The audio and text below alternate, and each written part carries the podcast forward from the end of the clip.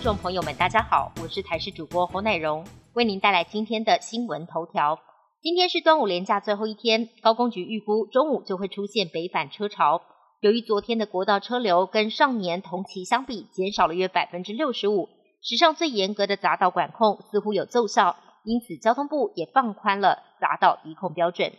国内疫情严峻，卫福部食药署开放两种家用跟个人用的快筛组合包，让民众可以自行快筛。一种是世界大厂的家用型五支入家用式抗原快筛组合，另一种是个人用 PCR 检测包。家用型抗原快筛每个包装五个检测试剂的操作方法相对简单，零售价格一个六欧左右，大约是新台币两百元。另外一种个人型 PCR 快筛试剂，每个试剂盒要价五十五美元，约台币一千五，价格不便宜。有医生担心要常态型进行快筛，成本会是一个很大的负担。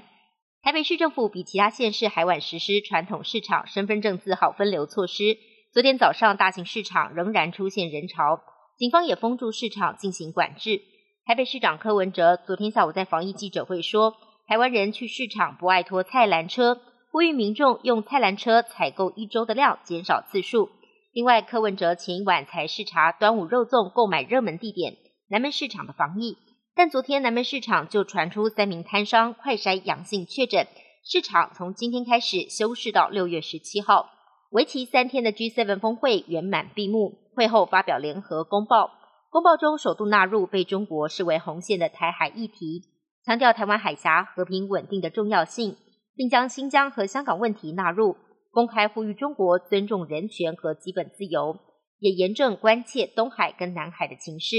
各国也同意将全球企业税率的最低门槛定为百分之十五，要让跨国企业，尤其是科技巨擘，缴纳更多的税，给受到疫情严重冲击的各国国库。G7 同时承诺，未来一年内将捐赠十亿剂的疫苗给中低收入国家。但是，为秘书长谭德赛表示，要真正终结疫情，必须在二零二二年上半年，让全球至少七成人口打了疫苗，而这总共需要一百一十亿剂。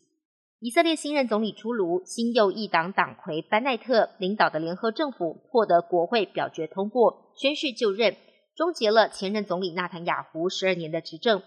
四十九岁的班奈特跟友党达成协议，将担任总理到二零二三年的九月，届时将交棒给中间派的未来党党魁拉皮德。纳坦雅胡是以色列在位最久的总理，确定下台后成为反对派领袖，在国会中宣告将卷土重来。而正在欧洲参与 G7 的美国总统拜登向班奈特表达了恭贺，表示期待两人未来的合作。来自塞尔维亚的网球世界球王乔科维奇在周日的法网男单决赛当中逆转击败希腊好手西西帕斯，夺下生涯第十九座大满贯金杯，也成为公开赛时代五十二年以来第一位在四大满贯赛至少拿过两次冠军的男单选手。在准决赛淘汰劲敌纳达尔之后。决赛中的乔科维奇一开始看起来状态不佳，输掉前两盘，不过及时调整状态，连拿三盘，抱走今年的法网金杯。本节新闻由台视新闻制作，感谢您的收听。更多内容请锁定台视各界新闻与台视新闻 YouTube 频道。